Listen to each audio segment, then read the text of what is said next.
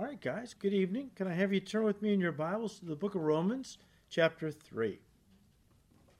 So tonight we're kind of entering into the end of the first major section of the book of Romans. As we have said before, this first section we've called condemnation, runs from chapter one, verse eighteen through chapter three, verse twenty. We call it condemnation because uh, in it, Paul is uh, presenting his argument that the whole world, apart from Jesus Christ, is lost in sin, separated from God, and condemned to hell. It's kind of his closing arguments in this case for the guilt of all human beings in the presence of holy God. And we, as we have said, with the precision of a brilliant prosecuting attorney, Paul could have been whatever he wanted to be. Chose to be a theologian, but he could have done anything. He was just one of those guys that Uh, was a genius, and whatever he put his mind to, he would have excelled in. But with the precision of a brilliant prosecuting attorney, Paul sets out to systematically prove his case, that the whole human race is condemned apart from Christ, by first addressing the unrighteous heathen, next the self-righteous hypocrite, and number three, the ultra-religious Hebrew. And in making his case, he proves that the heathen is condemned by creation, the hypocrite by conscience, and the Hebrew by commandment. Yeah, they have the commandments of God, but they're not following them, okay? His conclusion is that everyone from the reprobate to the religionist and everyone in between are all guilty, apart from Jesus Christ and his payment for their sins on Calvary's cross. And now Paul calls the final witness, if you will, for the prosecution to the stand. Guess what? It's God himself. God himself. You don't want God testifying against you. You're you're, you're a loser, okay? Um, unless his son is your lawyer. First John two one, he's our advocate. If you if you're saved, you got an advocate, a lawyer, whose father is the, the judge. That's a good place to be in. But now Paul calls his final witness uh, for the prosecution of the stand against the human race. That's God himself. And in verses ten to eighteen, guys, what we see here is it amounts to a fourteen-count indictment of the human race by God right out of his word, right out of his word. Now, it's important to understand that this is God's view of man, God's view of man. And if anyone is harboring under any, I don't know, illusions or delusions about man's innate goodness, well, they better listen carefully to what God has to say about us and not listen to one another, because people will praise themselves. You know, mankind loves to pat himself in the back and tell himself how wonderful he is. But what does God have to say about us? That's the key, all right? Now, before we look at verses ten to eighteen, let's look at verse nine again quickly, where Paul says, "What then? Are we better than they? Not at all. For we have previously charged both Jews and Greeks that they are all under sin." You know, Paul has just gotten uh, through proving that there are definite advantages to being Jewish, all right, to being a Jew. He does that in the first eight verses of chapter three. But he quickly adds that these blessings and benefits, they don't mean that we Jews are better than the Greeks, better than the Gentiles. It certainly doesn't mean because we're children of Abraham and the men have been circumcised and we're God's covenant people that we are exempt from judgment. Doesn't mean that we're not sinners and so on. And so he says in verse nine, "For we have previously charged both Jews and Greeks, Jews and Gentiles, that they are all, listen, under sin." Now that's going to be important when we come into chapter six. But let's, he's laying it out. He's building a case, really. Uh, you know, if you've really studied Romans, hopefully you're really taking this study in because we're taking our time building a case, building this book, Uh, looking at how it's coming together and so on. All are under sin. The word under is the Greek word kupa, and it means to be under the power, the dominion, and the control of sin. Singular in the Greek, we said last time that means he's not talking about sins, plural, actions. He's talking about the sin nature that each of us inherited from Adam, okay? All of us are under the sin nature. That was a question I had here in my notes. People might be thinking, well, who is under the power and dominion and control of sin? The sin nature. All of us. All of us without exception. In fact, First John five nineteen, John says, "We know that we are of God, and the whole world apart from God, apart from Jesus Christ, lies under the sway or the control of the wicked one. This is Satan's world. Now, ultimately, God's over everything. But he honored Adam and Eve's decision to turn the world over to the devil. God gave, gave it to them to uh, manage, okay? Uh, they were stewards of planet Earth. And they had one prohibition, not to eat the fruit of the tree of the knowledge of good and evil, and we know the story, Genesis chapter three. But they did, and when they disobeyed God and obeyed the devil, what they didn't realize, I don't think, was in that one move of disobedience against God in obedience towards the devil, uh, they gave control of the world over to Satan, who became the world's new owner and man's new master. He is the God of this world. That's why it's manifestly wrong for people to look at this world and blame God for being an evil God. Because if he was a good God, this world wouldn't be in the condition it's in. This is not the world God originally created us to live in. Well, what happened? We blew it. I'm getting ahead of myself. Just hold on to that, okay? But the whole world is under the control of the devil. All of us are under, before we got saved, we're under the control of our sin nature. Chapter six is going to tell you how to walk in the victory that Christ has given you. All right? We don't have to be under the control of our fallen nature anymore. Now, does that mean every Christian is automatically victorious? More than a conqueror? They could be, but they're not. Uh, because they're not letting the Spirit of God really have control where the flesh is no longer the issue. It's still there, and it's going to be there, our fallen nature, until we get raptured and get our new bodies. It will jettison the old nature, never have to worry about it ever again. But until that day, we don't have to be under the control of the, our fallen nature any longer. It doesn't have to dominate us, okay? We'll get to that. It's hard for a lot of people to come to terms with this truth, that they're not good. They're under the control of an evil force that is controlling them, pushing buttons, dominating their lives. Not me. I, I, I'm religious. Great. Wonderful. Religious folks tend to think that they're exempt. They want to say, well, yeah, maybe everybody else, but not me. Because I'm better than most people in that I go to church, I pray, I read the Bible, I light candles. Didn't you, didn't you see me at the food pantry on Thanksgiving morning? I was there. Certainly I got a few points from God for being there that day. That's the mind of religion. The Pharisees were the classic example of this kind of thinking. The Pharisees thought they were so righteous, so good, so morally superior to everybody else. Why? Because they observed the law down to the minutest detail. They even tithed out of their herb gardens, you know? And because of it, they thought they were righteous, everybody else were sinners. Not them. They weren't sinners. Remember how they dealt with that blind man in John nine that Jesus healed of his blindness? And they brought him in to interrogate the man because they didn't want to give Jesus any credit. He was he can't be from God. He's breaking the Sabbath, you know. And this guy said, "Well, I don't know. I, all I know is once I was blind, now I see. I mean, if he's a sinner, what's God doing working good miracles through sinners? I mean, you guys have taught us that." You know, they oh, they were just beside themselves. They said in verse thirty-four, "You were completely born in sins, and you're teaching us. Get out of here!" They threw him out of the synagogue.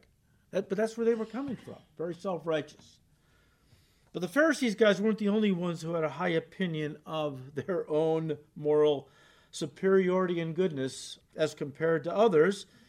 Look, most of the human race is guilty of this thinking as well. First John one eight.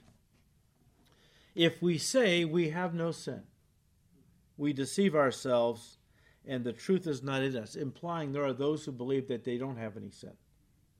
They've washed their sins away by going to church or by other acts of piety, or maybe they don't even believe in sin. Of course, I think most people wouldn't claim that they never sinned, but they still would quickly add that, well, I'm not perfect, but I'm not so bad. Sure, I know I sin once in a while, but um, I'm still basically a good person. And guys, this whole section is based on Paul's assertion from Scripture. Because who cares what I think or what you guys think? We need a higher authority than opinion. We need absolute truth, absolute authority. That's what the Bible is.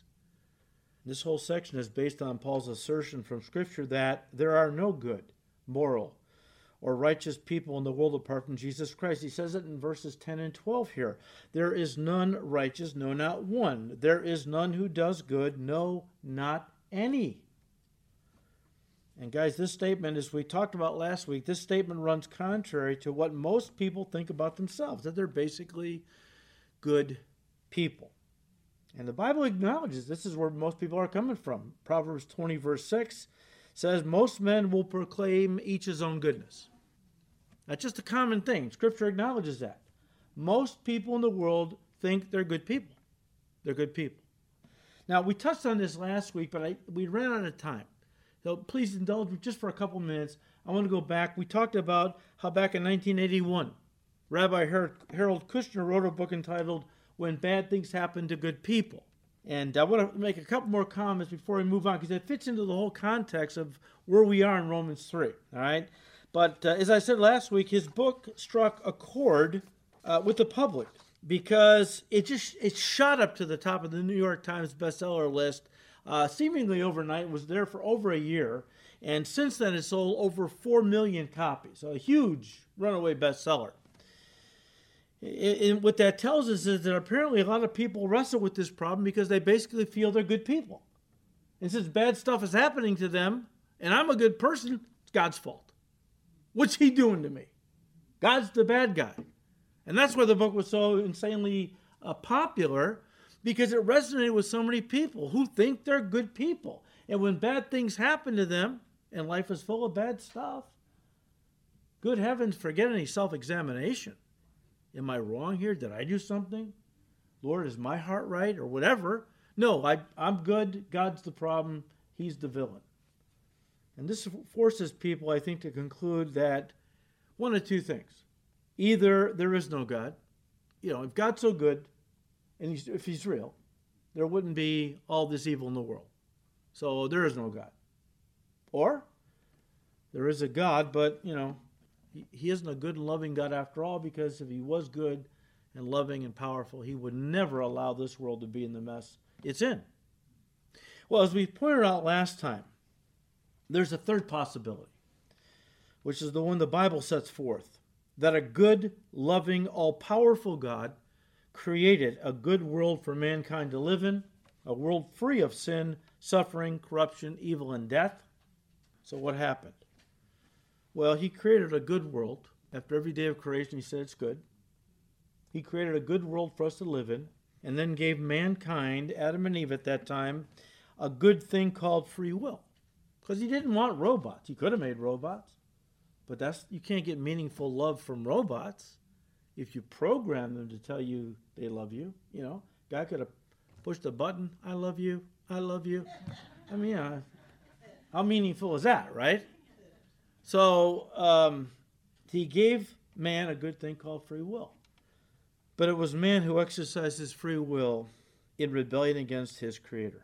And when that happened in the Garden of Eden, at that moment the fall occurred, and sin entered the world through the sin of Adam and Eve, which was then passed to all their children down through the centuries, up to and including the present day.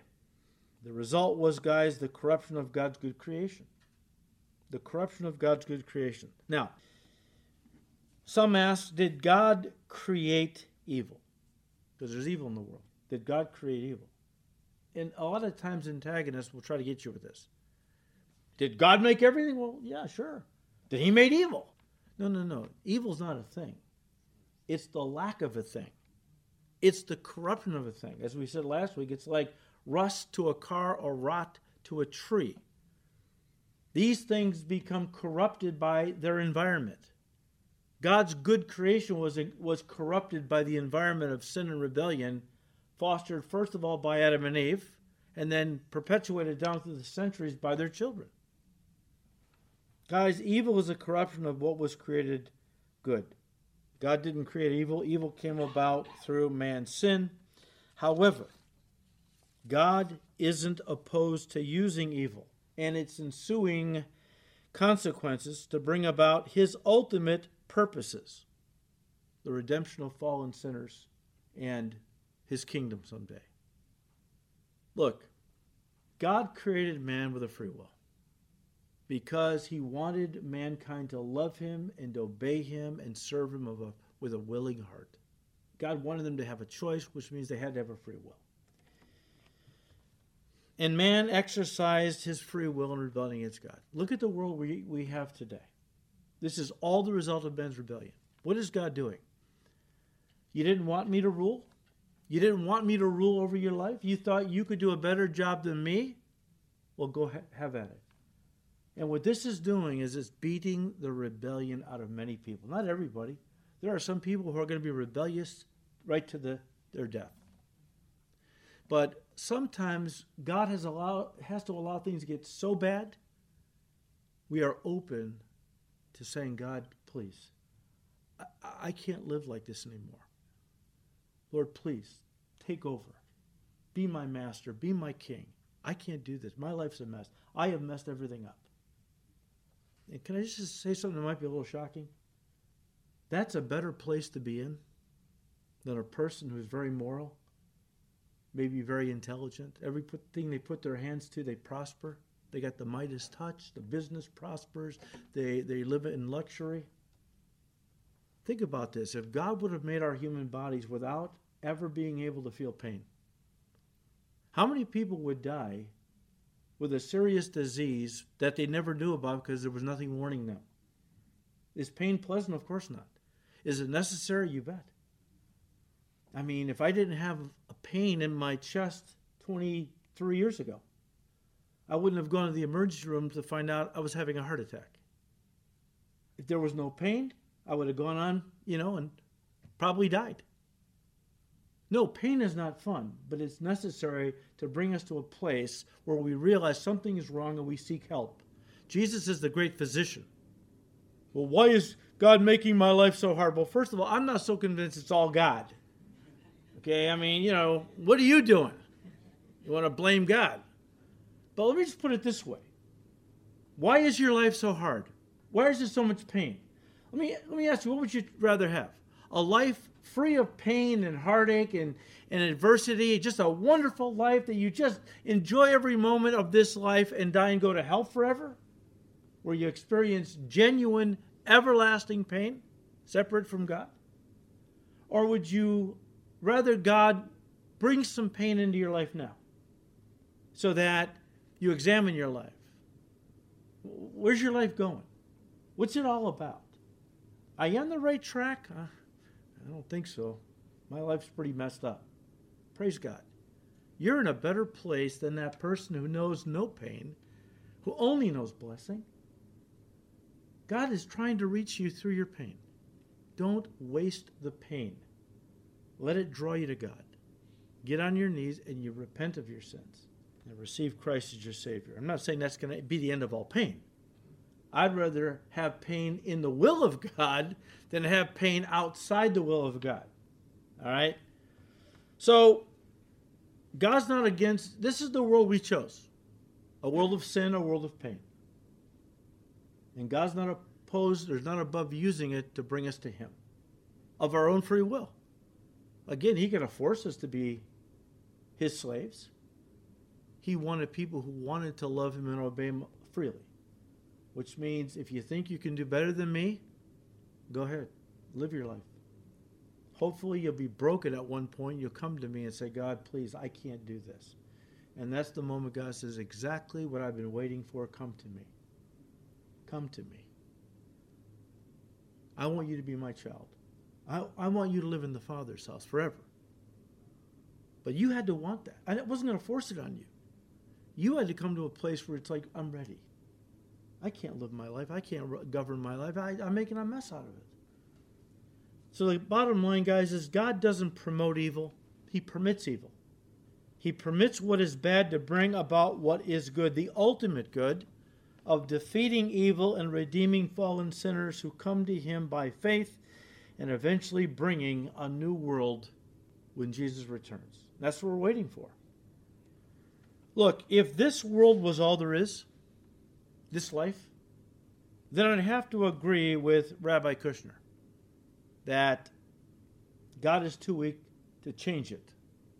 But the Bible tells us that this life is nothing more than a prelude to eternity, a preparation for what is to come. Turn with me in your Bibles quickly to Second Corinthians chapter four. Well, you all know it's Second Corinthians four, starting with verse seventeen. Read verses seventeen and eighteen.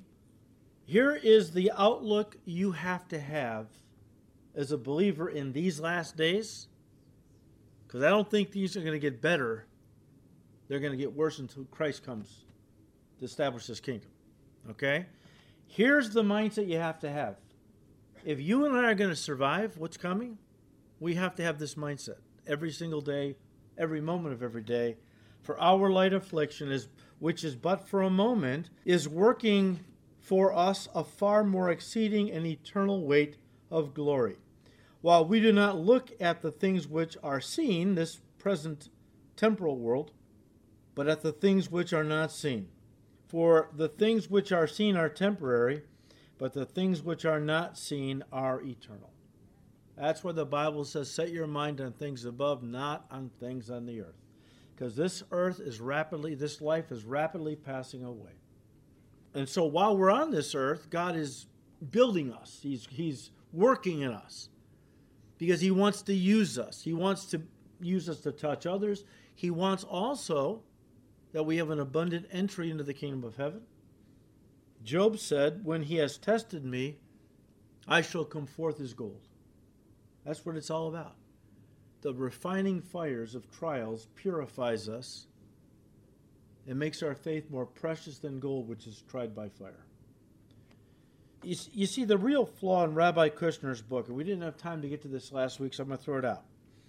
The real flaw in Rabbi Kushner's book, When Bad Things Happen to Good People, is that it's based on a faulty premise. And a faulty premise is always going to lead it to a, a wrong conclusion. The faulty premise is that, you ready for it? That there are good people in the world for bad things to happen to. That's the problem. That's what he got wrong. This is exactly opposite of what the scriptures teach. What we are in right now, Romans three, verses ten through eighteen. If you don't know that, it's not that God is being bad to good people. It's that God is being good to bad people. Because he should wipe, he could wipe us all out and be completely justified in a, in a nanosecond. The fact that he allows us to continue the world in general. He could wipe out everyone in a second and be completely justified. But the reason he doesn't do that is because he's a good God who loves sinners, wants to see people saved. Peter said it, right? He said, you know, God's not slack concerning his promise about coming judgment. So what's taking so long? He's long-suffering, kind, patient, not willing that any should perish, but that all should come to repentance. That's our God. Look, let me just say this, and we'll move on. If your theology, which is your understanding of God, is built on a faulty anthropology or understanding of man, you are bound to come away with a distorted, twisted view of God. Because if you make your anthropology such where man is good, then God has to be bad. Because there's a lot of bad things happening to people. Good people. It's God's fault. If your theology is correct, and your anthropology is right on, you're going to understand what's going on. You're going to understand what's going on. And so, guys, that brings us to the climax of this section. Again, this first section, condemnation, chapter one, verse eighteen to chapter three, verse twenty, where Paul looks to the Word of God as the final and greatest testimony against mankind. And as I said a moment ago, it's a fourteen-count indictment, which begins with the words, as it is written, which tells us he's going to be drawing from God's word, the ultimate witness against fallen mankind. Let's read verses ten to eighteen. As it is written, there is none righteous, no, not one. There is none who understands. There is none who seeks after God. They have all turned aside. They have together become unprofitable. There is none who does good, no, not one. Their throat is an open tomb. With their tongues they have practiced deceit. Uh, the poison of asps is under their lips, whose mouth is full of cursing and bitterness. Their feet are swift to shed blood. Destruction and misery are in their ways, and the way of peace they have not known. There is no fear of God before their eyes. Now, this is the most, I think, thorough and complete presentation on the depravity, depravity of man you'll find anywhere in the Bible. Of course, it, it immediately begs the question, how can God love me if I'm this bad? Well, first of all, the passage isn't accusing every member of the human race of having committed all of these sins. It's teaching that the roots of all of these sins lie within each one of us, in our fallen nature. And some people, they lie dormant most of their life. There are decent people out there who are unbelievers. In others, it erupts. These things are come to full bloom and bear a lot of evil fruit in some people's lives. I mean, look at what King David was capable of. And he was called a man after God's own heart. He committed adultery, had Uriah murdered. I mean, if he was able to do these things, I mean, where does that leave the rest of us? Don't ever come to a place where you think you've grown beyond sin. If you do, God may just remind you how much of a sinner you still are. Don't ever take for granted because you haven't sinned in a while, or you've uh, you've uh, gotten victory over this sin or that sin that's no longer a problem. You face every day by drawing close to God every single day, drawing from His strength, because if you don't, the sin nature will roar back into operation and dominate you again, and you can't even believe some of the stories I have heard, I have seen over the years, where people walk with God, and all of a sudden, what happened? You know, when I first got saved, it was the Maranatha Music, the Jesus Revolution, uh, all these beautiful choruses that were coming out, replacing old hymns, which were wonderful, but make a new song to the Lord, right? A couple of these singers that appeared, uh, that sung on many of these albums, two of them that come to mind, I'm not going to tell you their names, I think they've come back to the Lord, but oh my goodness, did they walk away from the Lord for a while. One guy tried to kill his own daughter. You think because you're in a, a place where you're just filled with the Spirit, you love Jesus so much, you're all you're doing is singing praises to God, you think that that means that sin is no longer an issue? No. Be careful. Be careful. Devil will let you think that till your guard is down. Then he'll nail you. Be very careful. Guys, it's just important to understand that God doesn't love us because we're so good and lovable. I kind of thought that for a while after I got saved. Well, you know, I am kind of cute. I mean, I I mean, I know that God loves me because I'm such a kind of a sweet guy. God says, oh, really? Um, no, no, I'm kidding. But we can fall into that trap. We need to understand that God doesn't love us because we're so good and lovable. God loves us because that's His nature. In other words, He doesn't love us because of who we are. He loves us because of who He is. And if the devil can invert that in your mind, you're going to always try and be working to earn God's love and favor. If it's all on me, um, what I do to please God and to give me favor, then I'm always going to be trying to work to earn God's love and favor. If I realize that God loves me unconditionally because of who He is, and that even though I don't deserve the smallest blessing from God, if I face every day with the attitude, Lord, I don't deserve to be blessed today, but this is who You are. You want to bless me today. I don't deserve it. Have at it. Who am I to argue with You, Lord? But but think about that mindset. I'm not trying to earn anything now. I'm just receiving what God wants to give me by grace. One author said, the doctrine of total depravity. Now, hear me out. I think this gentleman was a Calvinist. I believe in the depravity of man. I don't believe in how uh, in total depravity the way some pastors defined it. A lot of the Calvinists, maybe all of them, um, Believe total depravity means that man is so depraved and full of sin, he can't even exercise his will to choose God. And, and he'll point to Romans three. None seek after God. We'll talk about that, okay? But there are those who believe that mankind is so totally depraved, they can't even begin to want to accept Christ. Now, I believe mankind is totally depraved, but not so much so that God has allowed our depravity to remove our ability to receive Jesus as our King. We still have a free will. But he said that the doctrine of total depravity doesn't hinder God's love. It magnifies it. It puts the focus on God, who could love such vile sinners like us, and takes the focus off of man trying to earn God's love. Until we really see ourselves properly, we'll never really love and appreciate God properly. As long as we feel we're not so bad and have done a lot of good things, which makes us worthy of God's love, we won't really appreciate God's love or his grace, end quote. Guys, until you can say like John Newton, and mean it with all your heart, amazing grace, how sweet the sound that saved a wretch like me. Until you can say that and really mean it with all your heart, you're never going to be able to sing God's praises, and you're never going to have a proper relationship with him. Because as long as you think there's a part of you that is worthy of God's love, your relationship will, with him will not be all that he wants it to be. But guys, the, the problem with the Rabbi Kushners of the world, who think they're being mistreated by God and getting a bum deal, is that they think way too highly of themselves.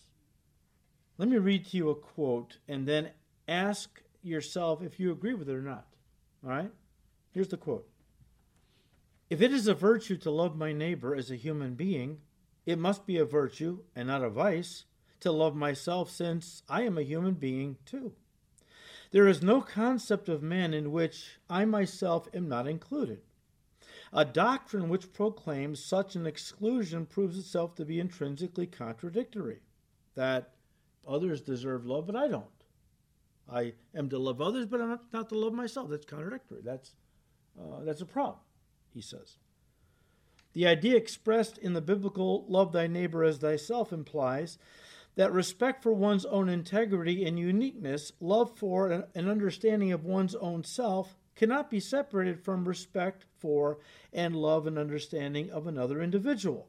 The love for my own self is inseparably connected with the love for any other self," end quote. That statement sounds like something you've heard maybe a dozen times on Christian radio and television, or maybe, maybe something you read in a Christian magazine or book. It comes right out of Matthew twenty-two, verse thirty-nine, where Jesus commanded his followers, "You shall love your neighbor as yourself." The author who wrote the quote I just read to you interpreted Jesus' words to mean, we can't love our neighbor until we first learn to love ourselves. However, guys, that statement wasn't written by a Christian. In fact, that interpretation of Matthew twenty-two, verse thirty-nine, didn't start with a person who loved God and was a spirit-filled believer in Jesus Christ. No, it came from an atheist and from a psychoanalyst named Erich Fromm back in the nineteen forties. Fromm tried to justify his humanistic view of self-love as biblical. I think he was trying to expand his practice to Christians. So he wanted, you know, he wanted to... Uh, take his own uh, humanistic view of self-love and make it kind of biblical, so Christians would buy into it so he could get him his patients. But Fromm tried to justify his humanistic view of self-love as biblical by saying that even Jesus taught that we can't really love anyone else until we first learn to love ourselves. Therefore, he said, self-love is the greatest love of all. You thought Whitney Houston came up with that. That was Erich Fromm. I don't know if you listened to him, but uh, yeah, he came up with that. But guys, self-love is the greatest love of all. Jesus said it. No, that's not what Jesus said at all. He didn't say, learn to love yourself before you can love others. He said, love others as you already love yourself. The devil has infiltrated the church in these last days. The devil has infiltrated the church with this kind of thinking, and corrupted it into embracing the demonic philosophy of self-love, which in turn has led to the rise of the self-esteem movement that has captured the thinking and teaching of so many Christian leaders. One well-known Christian motivational speaker echoes what many authors and speakers in the Christian community are telling people. Here's what he said. He wrote this in a book.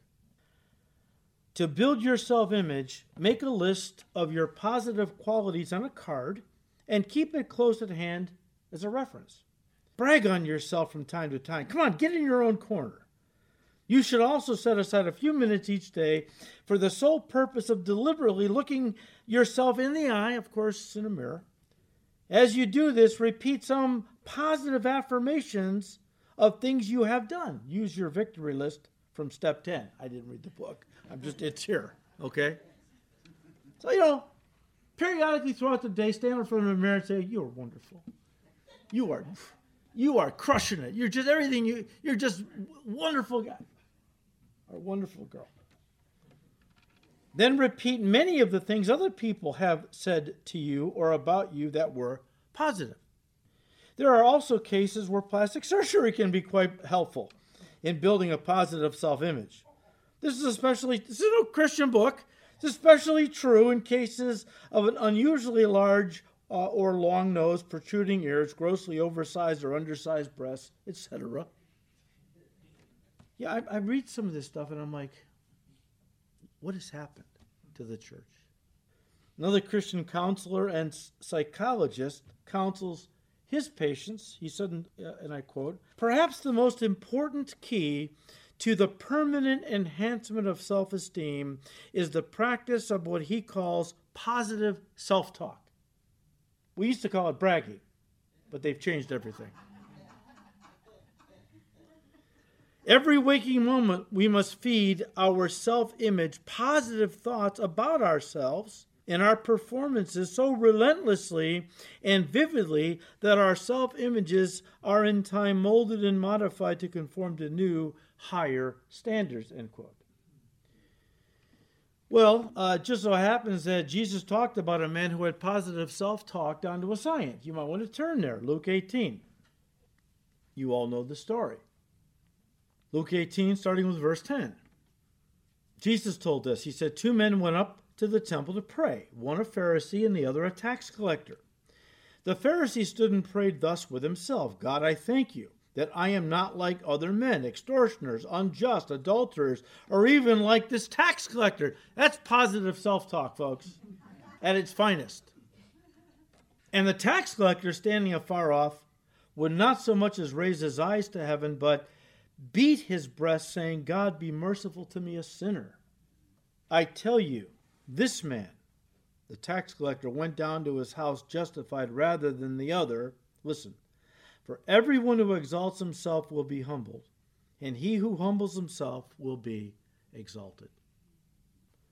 Guys, the whole teaching on self-esteem, and I just wanted to take a little time tonight as we're moving into this last main part of this first main section, where Paul is dealing with self-love, man's perception and view of himself as opposed to what God sees man as, okay? But the whole teaching on self-esteem goes against everything the New Testament tells us to do with self. The word esteem means to regard highly, to value greatly, to have a high opinion of. Therefore, self-esteem would then be to regard self highly and to value self greatly, to have a high opinion of yourself. Self-esteem used to be called pride. Used to be called pride. And stands exactly opposite to what the Bible says we as Christians are to do with self. Deny yourself, crucify self, don't have a high opinion of yourself. Remember what Paul said in Philippians two, verse three? Let nothing be done through selfish ambition or conceit, but in lowliness of mind, let each esteem others better than him or herself. You know, you're talking about people building up their self-esteem. And a lot of teachers, counselors, pastors feel this is the, and I had a bunch of quotes. I mean, I could have pulled them out. I did. There are very well-known Christian psychi- psychologists one, one you know very well. I think he's a good guy. I just think he's wrong on this issue, and so I'm not going to give you his name. He said, I can't think of one thing, crime or injustice or anything negative at all, that isn't linked to a low self-esteem. Sin, violence, robberies, murder, all linked to low self-esteem. Hold on to that, because I think we're going to try to flip that so you see it in a different light, all right? But self-esteem used to be called pride. And uh, anyone that is buying into the teaching that I need to build up my self-esteem, well, that involves working on having a greater view of yourself and learning to love yourself more and more. Because that's what they teach. The more you love yourself, the more you're going to love others. Um, I don't know where the, they get that in the Bible. Self-love, rather than being a virtue, is prophesied in the New Testament as being one of the sinful qualities that will characterize the last days. I'll read it to you. Second Timothy three, verses one and two. But know this, Paul said, that in the last days, we're here, perilous times will come.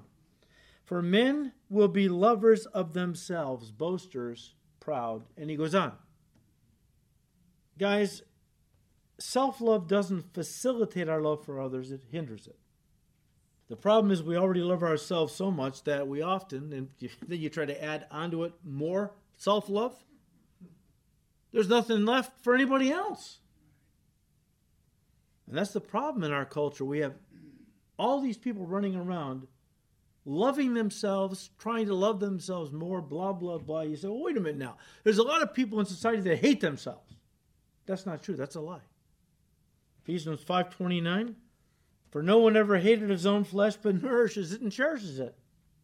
Look, even the teenager who looks in the mirror and sees her face covered with acne and cries, you're ugly, I hate you, doesn't really hate herself. Why do you know that? When was the last time you were upset because someone you hated was ugly? Think about it. If you really hated yourself, you'd be glad you were ugly. Which is why you're so upset with the way you look. It's because you do love yourself. Everybody does. No one ever hated themselves, Paul said. Actually, we touched on this last week, but actually studies indicate that even criminals have very high, not low self-esteem. Have you ever asked yourself, why thieves steal? Well, that's easy. They, obviously, they want what I have. And why do they want what you have? Because they're greedy? Yeah, but at the core, their actions are motivated by self-love. So they take what belongs to you because they believe that they are more deserving of possessing it than you are. Why? Why are they more deserving? Because they love themselves more than anyone else. And that's why they have no guilt when they steal, and generally feel completely justified in doing so. It's because in their mind now, they're really not taking what belongs to you. They're taking back what rightly belongs to them. The material things you, quote unquote, stole from them through racism, injustice, white supremacy, whatever the they got going on. This teaching that we we all must learn to love ourselves and esteem ourselves as Christians. Listen to me now. Don't miss this. This teaching that we that we all must learn to love ourselves as Christians and esteem ourselves, constantly working on our self-image, telling ourselves how great and wonderful we are. God forbid we do a little honest self-examination. My fragile little ego couldn't handle that.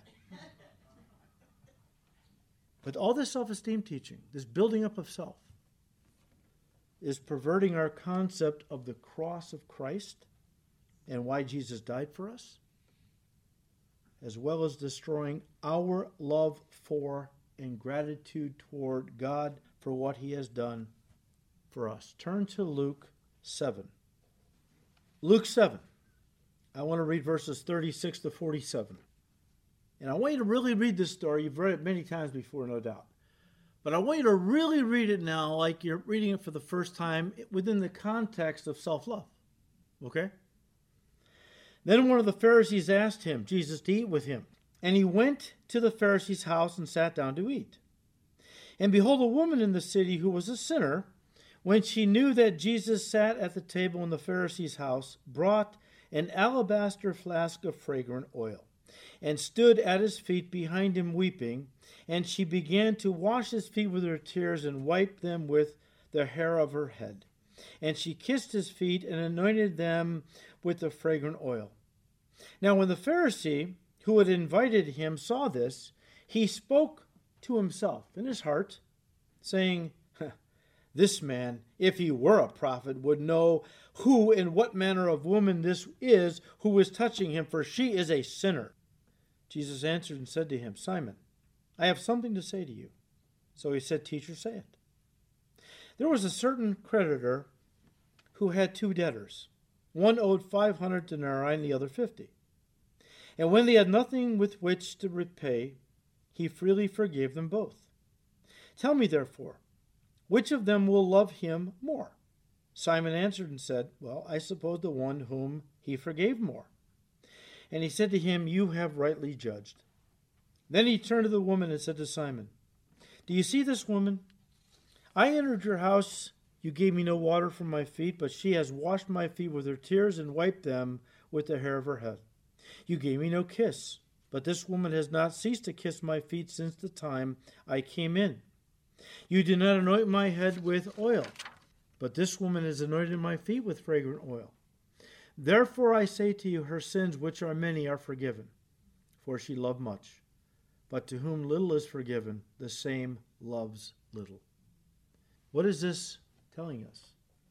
Well, it's implying that the more conscious we are of our own unworthiness, the more we will love him for his grace and forgiveness, the grace and forgiveness he has so freely bestowed upon such unworthy sinners such as we. Do you see it there? A Pharisee and a notorious sinner. He felt he was completely justified inviting the prophet over. And he was sitting there right next to Jesus. She was not even worthy to come up to his level, but she fell on her face to the ground, washed his feet with her tears, dried them with her hair, and so on. And Jesus said, because she's a sinner, and she knows she's a sinner, she loves much. And I'm assuming that means that she had received Christ. And this was an act of gratitude. The Pharisee, he had no gratitude. He, he felt worthy to be in Jesus' presence. Guys, don't miss this, and we'll close. Our love and, and appreciation for God is directly proportionate to how little or how much we love ourselves. Mark it down. Why don't I love God more? Possibly because you love yourself too much. The people that I have met over the years who are absolutely in love, crazy in love with Jesus, are people that were notorious sinners at one point. And they knew God rescued them out of their own sin and depravity. They, they deserved nothing from God. But every day they thank him for his grace and for how much he loves them.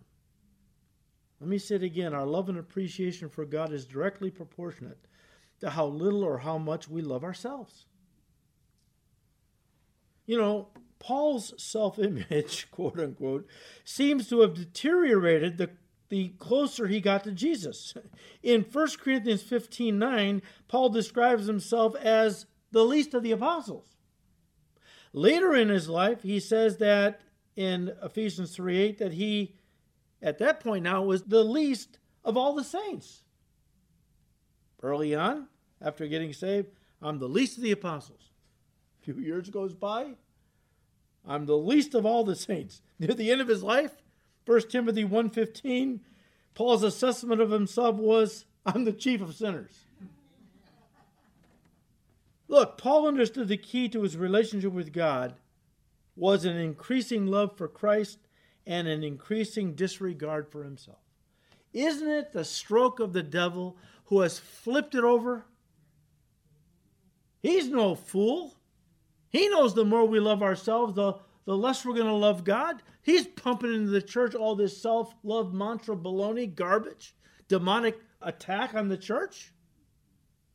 Look, don't fall into the habit of saying, okay, Pastor, well, I'm going to go out there and I'm going to just start putting myself down all the time because I'm an unworthy sinner. No, don't, don't do that either.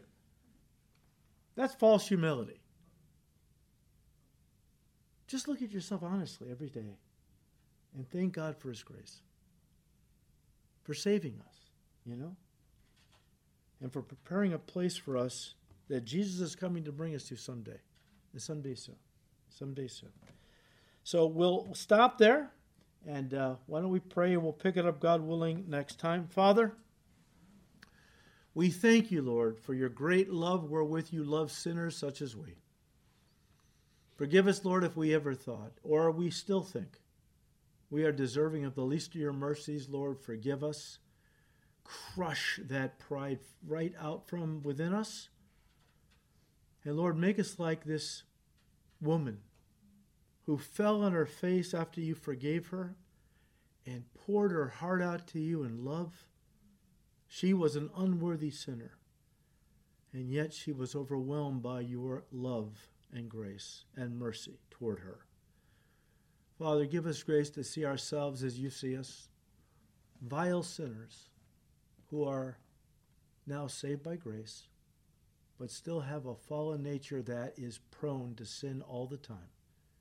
Give us grace, Lord, that we walk closer and closer to you every single day, that we at one point can come to a place and say it with all our heart, that amazing grace, how sweet the sound that saved a wretch like me.